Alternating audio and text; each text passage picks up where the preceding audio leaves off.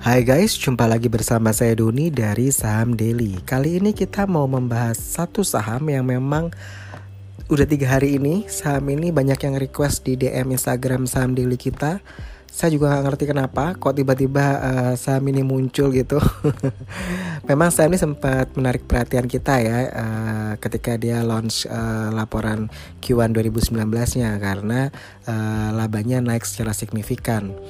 Uh, tapi nggak tahu kenapa kok tiba-tiba tiga hari belakangan ini banyak yang request uh, review saham ini. Tapi oke okay lah kita akan uh, review singkat.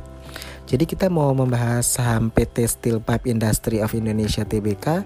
Uh, kode emitennya ISSP ya. Biasa kita bilangnya Spindo gitu ya. Nah Spindo ini bergerak di industri pipa baja. Kalau kita lihat dari flashback ke historicalnya ya, dia IPO di tanggal 22 Februari 2013 di harga penawarannya Rp295. Untuk uh, komposisi pemegang saham 56,84% dikuasai oleh PT Cakra Bakti Para Putra, sisanya 43,16% dikuasai oleh publik. Jadi memang kepemilikan publik ini cukup besar ya, 40 persenan. Lalu kita lihat ke kinerja 2018 dulu ya. Oke. Di 2018 revenue-nya naik 22% dari 3,6 triliun ke 4,4 triliun. Net profit juga naik 464% dari 9 miliar ke 49 miliar. Lalu kita lihat IPS-nya uh, dari 1 ke 7 sedangkan PER-nya 95,7 ke 14,3 PBV price to book value-nya 0,3 ke 0,2 lalu debt to equity, equity ratio DER-nya dia 1,21 ke 1,23 sedangkan return on equity ROE-nya itu di 0% ke 2% jadi naik ya uh, 2 persenan. Kalau kita bicara ke kinerja kuartal 1 2019 ini penghasilannya naik 9,65 persen dari 1,12 triliun ke 1,23 triliun. Jadi ini pendapatannya memang masih didominasi oleh pasar domestik ya. Ya kita mengingat masifnya pembangunan infrastruktur dan konstruksi ya. Di mana pendapatan domestik ini dari pasar domestik sebesar 93% sedangkan yang ekspor sebesar 6,91%. Nah, ini yang saya bilang kita masuk ke net profitnya di Q1 2019 dia naik 85,21 persen dari 11,69 miliar ke 21,66 miliar. Nah, ini yang memang sempat menjadi sorotan teman-teman di bursa saham ya karena emang naiknya sampai double digit begitu ya. Jadi tapi kalau kita lihat secara detail ya laporan keuangannya, ini saya lihat ada uh, sebentar saya buka laporan keuangannya di pendapatan yang lain ya di poin 26 itu dia ada keuntungan selisih kurs 29 miliar. Jadi memang uh, adanya laba kurs ini juga menyumbang uh, ke net profit yang tadi begitu ya. Mungkin karena stabilnya nilai kurs rupiah juga ya di saat uh, kuartal 1 2019. Lalu untuk Q1 2019 ini Uh, memang perseroan ini sendiri juga menaikkan harga jual rata-rata sebesar 2% sampai 7% ya terhadap produk tertentu ya produk-produk tertentu dia naik, menaikkan uh, harga jualnya rata-rata uh, hingga apa 2 hingga 7%. Nah, Spindo ini memang menyikapi perang dagang antara Amerika dengan Cina, dia mengenjot penjualan ekspornya sehingga akhirnya berimbas positif ya di kinerja Q1 2019. Karena uh, penjualan ekspornya itu naik 35,07 persen. Uh, jadi naik 8, uh, eh, menjadi 85 miliar ya. Nah, untuk uh, 2019 ini uh, Spindo ini menargetkan ekspor bisa mencapai 10 sampai 15% terhadap penjualan ya. Kalau saat ini kan hanya sekitar 7% ya. Nah, tentu Spindo ini dia uh, memfokuskan pada pasar Kanada dan Amerika Serikat. Tadi hubungannya dengan uh, perang dagang ya. Jadi mereka fokus ke dua negara ini, Kanada dan Amerika Serikat. Dan mungkin teman-teman juga ingat ya mengenai industri baja ini pemerintah sempat mengeluarkan peraturan Menteri Perdagangan ya Permendak nomor 110 tahun 2018 ini mengenai ketentuan impor besi atau baja, baja paduan dan produk turunannya.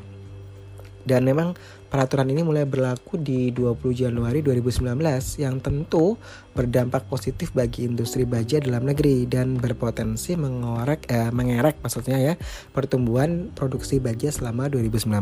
Memang jadi faktor-faktor ini juga eh, antara akibat perang dagang Amerika dengan Cina, akhirnya Amerika lebih banyak memesan baja dari Indonesia. Lalu karena adanya peraturan Permendak ini juga jadi sangat mensupport industri uh, baja dalam negeri begitu ya kan akan mengurangi impor uh, baja ya.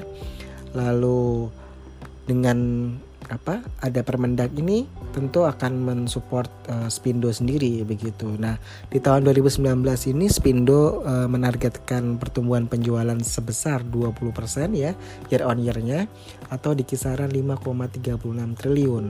Jadi ini juga mempertimbangkan masifnya pembangunan infrastruktur dan konstruksi di Indonesia ya. Begitu di pemerintahannya Pak Jokowi ini begitu. Nah, strategi ke depan ini dari Spindo apa ya? Satu, dia menambah jaringan distribusi di luar Jawa.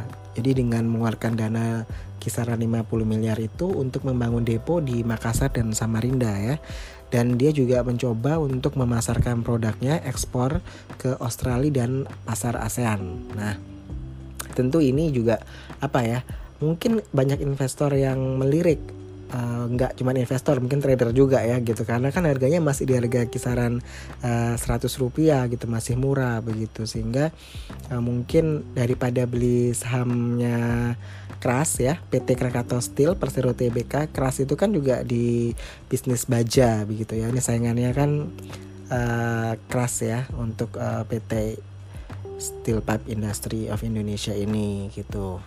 Nah teman-teman nanti bisa compare uh, antara ISSP dengan KRAS begitu ya.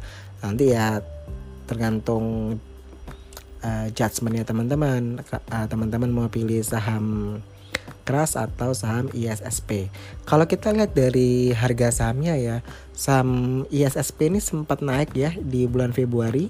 Jadi kan ketika Permendak itu dia uh, mengeluarkan uh, peraturan Menteri Perdagangan nomor 110 tahun 2018 dan berlaku efektif di 20 Januari 2019 tidak lama setelah itu kan uh, harga sahamnya ISSP ini naik ya. Puncaknya di 4 Februari 2019 dia naik ke 127 lalu gradually dia drop drop drop. Di 13 Mei 2019 itu di harga 91 dan hari ini di harga 100 begitu. Tapi kalau kita melihat dari uh, press release-nya dia ya, tentu uh, target dia memasang di 2019 naik 20% itu juga bukan tanpa alasan ya karena mengingat uh, proyek-proyek infrastruktur dan konstruksi ya di Indonesia. Kalau di penjualan Spindo ini kalau di breakdown ya untuk lokalnya saya akan bacakan uh, per wilayah aja ya gitu. DKI Jakarta itu dia penjualannya di Q1 2019 itu 288,16 miliar. Jawa Timur sendiri itu 335,15 miliar, Jawa Barat dan Banten di 200 miliar, Jawa Tengah dan Jogja 20,86 miliar, wilayah Sulawesi sendiri menyumbang 11,68 miliar, untuk Sumatera 35,89 miliar, wilayah Kalimantan 12,99 miliar, sedangkan wilayah lainnya di 239,74 miliar. Untuk ekspornya sendiri dia kuartal 1 2019 ini di, di 85,01 miliar. Jadi 85,01 miliar. Nah, jadi mungkin untuk teman-teman yang uh, melihat ini sebagai suatu potensi karena harga sahamnya saya bilang undervalued ya. Tadi di mana nilai intrinsiknya aja average di harusnya di 423 rupiah. Sedangkan sekarang market price di harga 100 rupiah tentu uh, menjadi incaran juga begitu ya. Karena sahamnya termasuk saham undervalued walaupun memang dia downtrend ya. Kalau kita lihat dari uh, harga IPO-nya dia begitu. Nah nanti kita lihat saja uh, sampai sejauh mana pergerakan harga saham ini. Karena memang uh, belum cukup kuat ya sinyalnya untuk dia naik. Kalau menurut kita lihat dari grafiknya sih belum terlalu strong ya. Tapi beberapa hari ini memang dia uh, menunjukkan kenaikan ya untuk harganya ISSP ini gitu. Jadi teman-teman uh, kalau memang uh, berminat ya silahkan. Kita tidak tidak mengarahkan ya. Cuman ya dari apa yang kita sampaikan silahkan disimpulkan sendiri. Oke saya Doni dari saham Daily out